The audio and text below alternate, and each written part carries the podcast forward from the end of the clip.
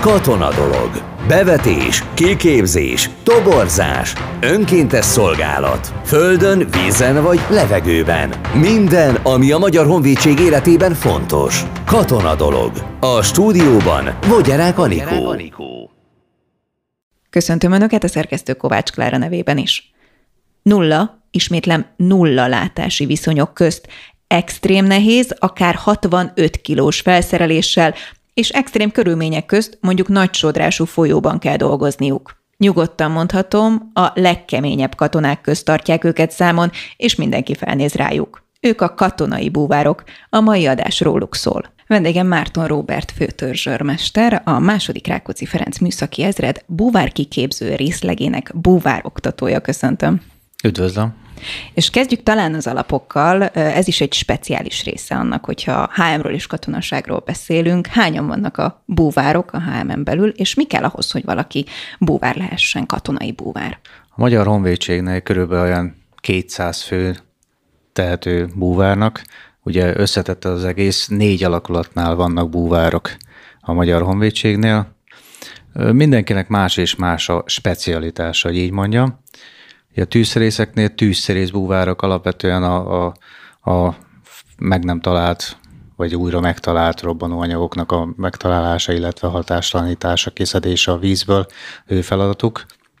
A különleges dandának ugye benne van a nevébe is, hogy különlegesek, sok mindent nem mondhatunk róluk. Titkos, titkos. titkos. Nagyon titkos, igen. Egyébként nagyon szép az ő szakmájuk is. A felderítő ezrednek is benne van a nevébe, hogy felderítők, a műszaki alakulatnál pedig mi, mi úgy hívjuk magunkat, hogy szakik, víz alatti szakik. Mi ugye szerelünk, robbantunk, kutatunk a víz alatt, de ami mindannyiunkra vonatkozik, az katasztrófa védelmi helyzetben ugyanazt csináljuk, ugye a védvonalakat erősítjük meg, töltéseket ö, javítunk, illetve elárasztott házakban merülünk. No, tyúk vagy a tojás, előbb lesz valaki katona, és aztán kitalálja, hogy mondjuk búvár irányba szeretne szakosodni, vagy mondjuk képzett búvárok döntenek egyszer csak úgy, hogy katonák lesznek. Igen, ez érdekes. Mind a kettő variáció lehetséges.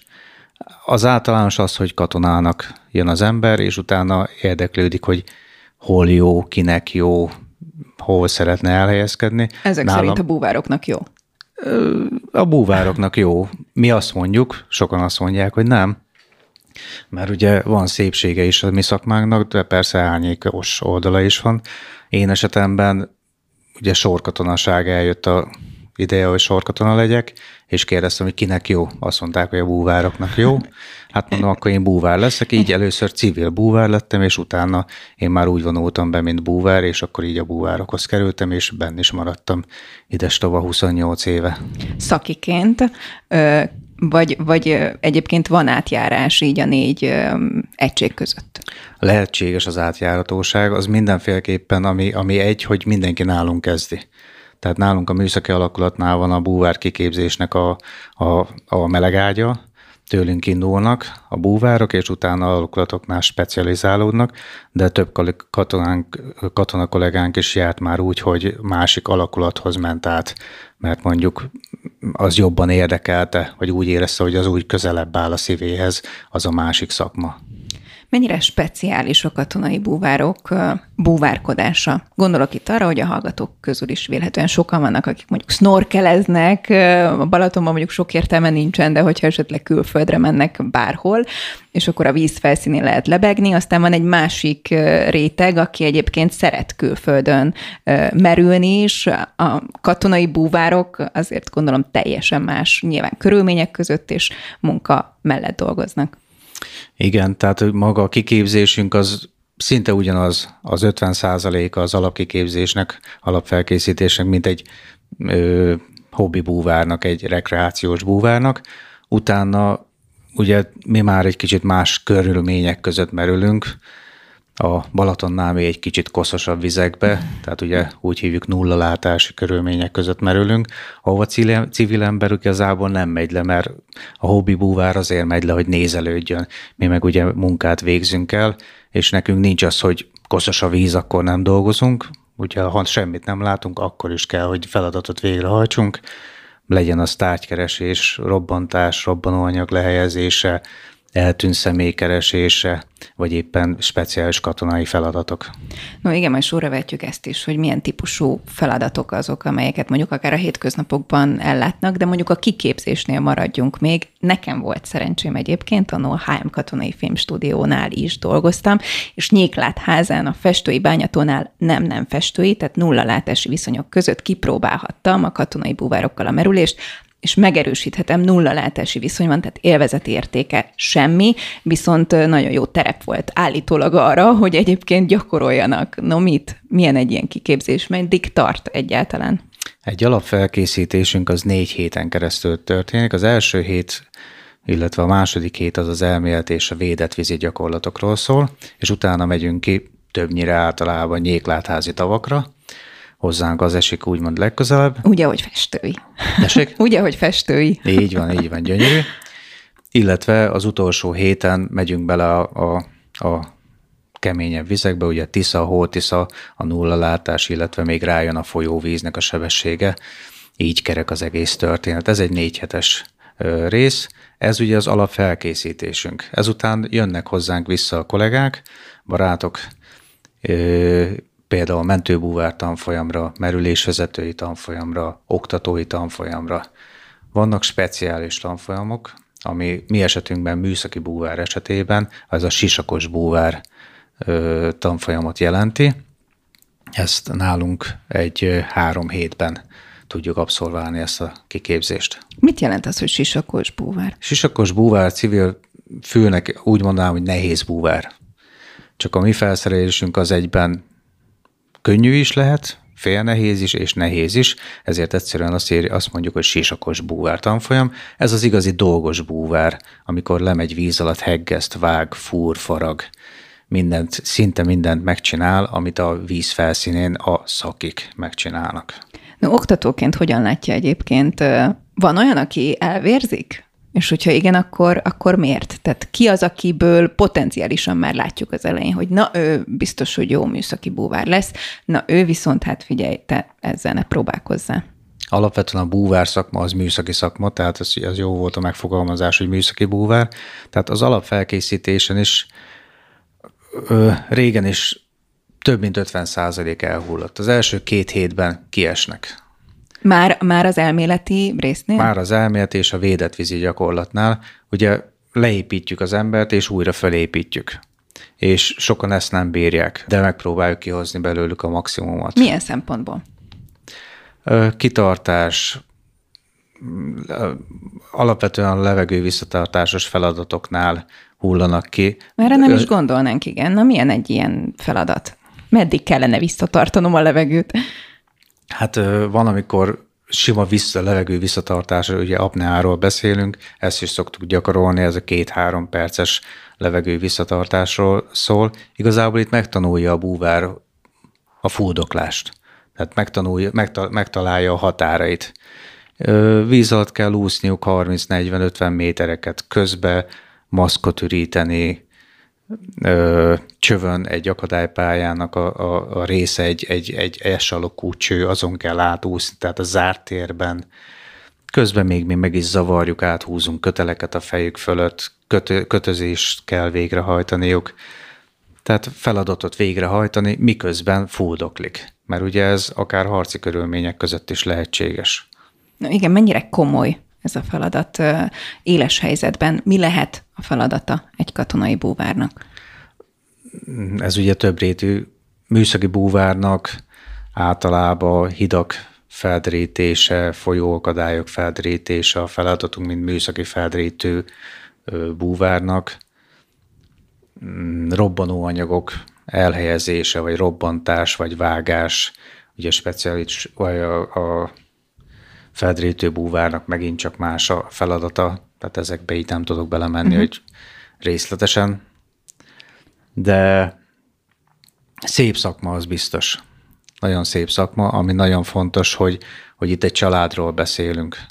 Itt nem gépekről, nem gépekkel dolgozunk, hanem emberekkel dolgozunk, és az ember az emberrel a társ, társának kell, hogy legyen, hiszen egymással merülünk, egymásra vigyázunk, akár békeidőben, akár háborús körülmények között. Na akkor itt szinte választ is kapok arra, hogy nem magányos tevékenység, nem? Tehát azt így látom, hogy mondjuk egy katonai búvár egyedül kell, hogy bármi nemű bevetésre menjen, vagy mindig van bajtárs? Nem csak katonai búvár, akármilyen búvár, egy búvár nem búvár. Azt mondjuk egy búvár nem búvár, két búvár, egy búvár. Nem, ez tényleg egy csapat, egy, egy, egy családról beszélünk. Itt egymásra vagyunk hagyatkozva, illetve nagyon meg kell, hogy bízunk egymásra, hiszen egymás életét, életére vigyázunk, akár hogyha ott van mellette közvetlenül a víz alatt, mint merülőpár, mint ahogy ön is merült, vagy akár nulla látási körülmények között, amikor kötélbiztosítással merülünk, az a köldök zsinór gyakorlatilag, amit, amit fogatásának arra kell vigyázni, a semmi másra. Használjuk a katonai búvárokat bevetésekre? Tehát létezik ilyen mondjuk az elmúlt, nem tudom, tíz évben vannak feladatok? Használjuk. Vagy igazából ők is egy ilyen non-stop készenlétben lévő egység? Hát alapvetően mi folyamatosan készülünk feladatra, és hogyha kapunk feladatot, akkor hála jó Istennek úgy hajtjuk végre, mint hogyha gyakorlás lenne. Tehát ö, sok esetben kapunk rendőrségtől felkérést ö, eltűnt személy keresésére, ö, bűntárgyak megkeresésére. Nagyon vigyázni kell ilyen esetben. A legextrémebb körülmény az az volt, amikor egy ö, mi ez a ninja kardot kellett keresni. Ugye nulla látással hogy keres az ember? Kézzel. Na most egy szamuráj kardot, wow. szamuráj kardot kézzel keresni, az úgy... Meg lett? Meg lett végül. Sérülésekkel? De, tessék? Sérülésekkel? Sérülés nélkül meg lett szerencsére, de nagyon kell vigyázni. No, egy extrém példát már mondott is egyébként. Mi volt mondjuk az egyik legizgalmasabb, vagy legextrémebb helyzet, amikor merülni kellett? Hát a Veszélyesség, az mindegyik veszélyes, tehát egy méter, egy méterre a víz alatt is veszélyes, meg 70 méterre a víz alatt is veszélyes. Igazából a, a, a legdurvább az, amikor eltűnt szemét kell keresni. És amikor 11 eltűnt szemét kell keresni a déli határnál a Tiszába, 8 fokos vízbe, úgy, hogy tudjuk, hogy a legkisebb személy az három hónapos csecsemő, az, az, az nem olyan felemelő érzés. Hát több, mint nem felemelő érzés, igen. A folyóvízben való kutatás, én azt gondolom, hogy körülményeit tekintve talán még extrémebb lehet, mint mondjuk egy sima nyéklátházi bányatóba nulla látási viszonyok között Olyan, keresni bármit. Erre ki lehet képezni a búvárokat? Sok-sok gyakorlással. Sok-sok gyakorlással. Ö, Tudok ilyet hozni példának, hogy civil merülésnél hozzácsapódtam két búvárhoz. Nem akartam merülni, csak mondták, hogy hát menjek, jó, menjek velük. És csak úgy követtem őket, tényleg lekövettem őket. A vége az lett, hogy 30 méterről menteni kellett az egyiket. Följöttünk, rögtünk egy nagyot, mert olyan volt az egész mentés, mint egy gyakorlás. Ha sokat gyakorolja az ember, akkor éles esetben szinte fel se tűnik, hogy, hogy, hogy baj lehet. No, a katonai búvár civilben is búvárkodik egyébként? Tehát amit így az elején említettem, hogy mondjuk de jó, lehet, még nem volt ilyenre példám, vagy esetem. Mondjuk Egyiptomban szoktak Egyiptomban merülni a partok mellett, vagy Horvátországban is szeretnek roncsok között merülni a búvárok. Ez így jellemzi egyébként a szabadidőt? Vagy Én akkor inkább köszönöm, nem merülök? Én szerencsés embernek tartom magamat, mert nekem ami a szakmám, az a hobbim. Tehát nekem két, két ö, hivatásom van, én civilbe is búvároktató vagyok, meg honvédségbe is búvároktató vagyok. Így szerencsére a kollégáimat is, a társaimat is tudom vinni civil merülésekre is, és általában jönnek is velem. Ez legyen Adria, legyen Egyiptom, legyen akár itt a szomszédos Szlovákia, szoktunk járni merülni, igen. Ennek egyébként a katonai búvárkodásnak mi tud lenni a szépsége? Már említette többször, hogy nagyon lehet szeretni egy nagyon szép terület. A legnagyobb szépség az, amikor oda jönnek kiképzésre hozzánk, és úgymond egy, egy, egy, egy semmiből. Nagyon sokan olyannak jönnek, akik, akik csak úszni tudnak, merülni sosem merültek, és a végén egy, egy nagyon jó búvárt tudunk belőlük faragni. Ez egy nagyon, szép, nagyon, nagyon, nagyon nagy szépsége az egésznek. Ö, nekem az is szép, hogyha egy eltűnt szemét keresése kiküldenek, és a, és a, és a testet át tudjuk adni a szeretteknek. Az is egy jó érzés. Hát hiszen megnyugvást kaphatnak ezzel. Így van, így van. De katasztrófa védelmi helyzetekben is Győrújfalunál, amikor védekeztünk, azt mondták, hogy az csoda, amit ott csináltak a búvárok. Ott együtt dolgoztunk civil búvárokkal. Nagyon jó volt.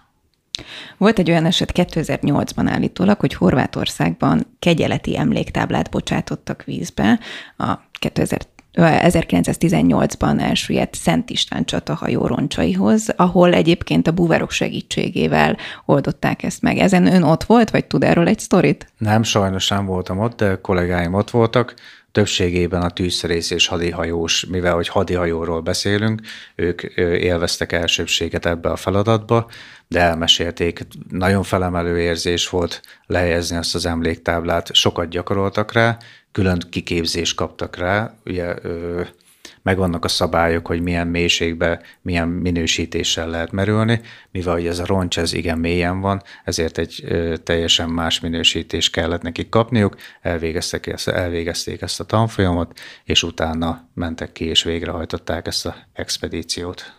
Ugye említette itt a kiképzés kapcsán, hogy bizony már az első két hétben sokan elvéreznek.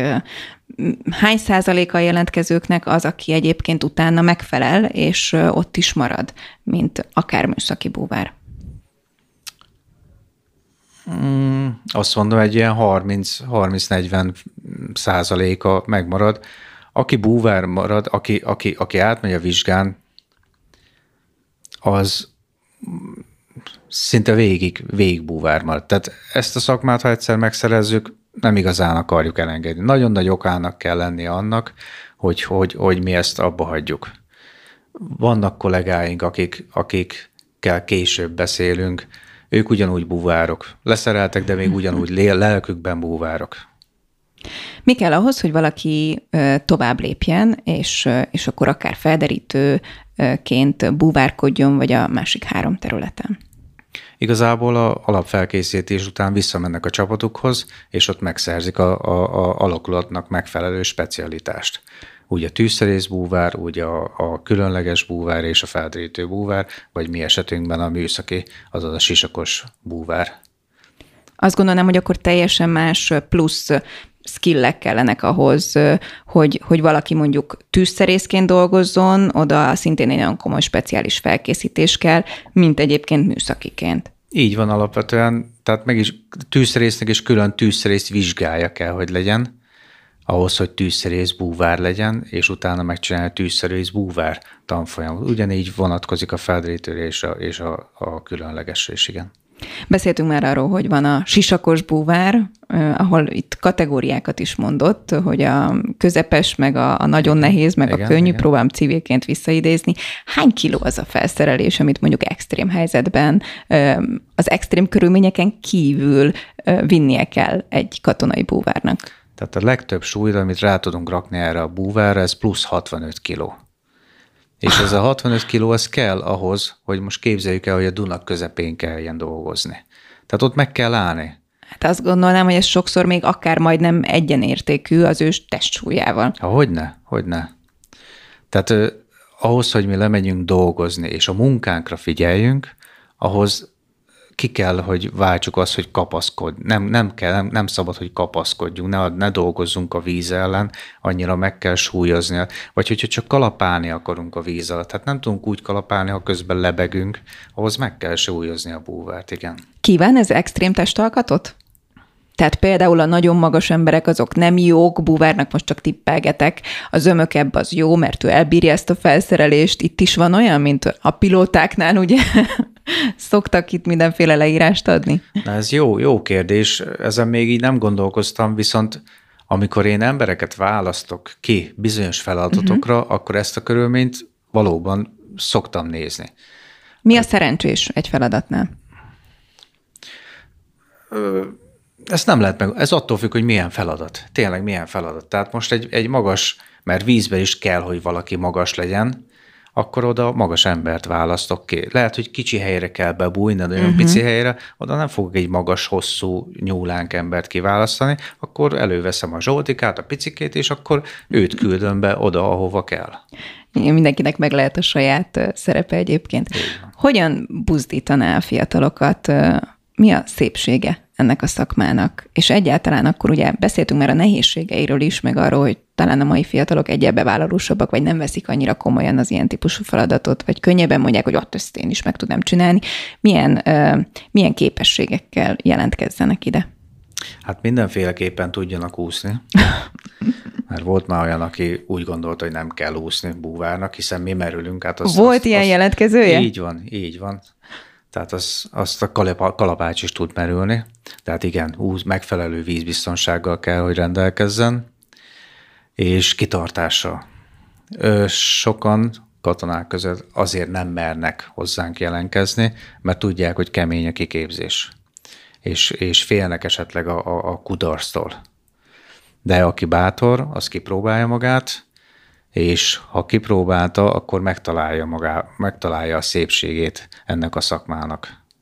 Na a végére hát, ha maradt valami vicces története, nem volt soha, hogy mondjuk akár tengerparthoz, hogyha ment búvárkodni, valaki megpróbálta mondjuk oktatni, és aztán jelezte, hogy az nem úgy van. Hát vicces, az velem volt vicces, amikor a kiképző, kiképzendőim civilben meg akartak viccelni. Ők akartak minket oktatótársammal levizsgáztatni, egy ilyen vicces játékon keresztül, ez jó volt. Ami vicces még, amikor a víz alatti ivóversenyt szoktunk csinálni születésnapokkor, szigorúan üdítővel, bárki próbáljon meg egy, egy kemény falu üvegből folyadékot inni, nem olyan egyszerű. No, ezt is ki lehet próbálni. Márta Robert főtörzsőrmester, nagyon szépen köszönöm a beszélgetést. Köszönöm szépen.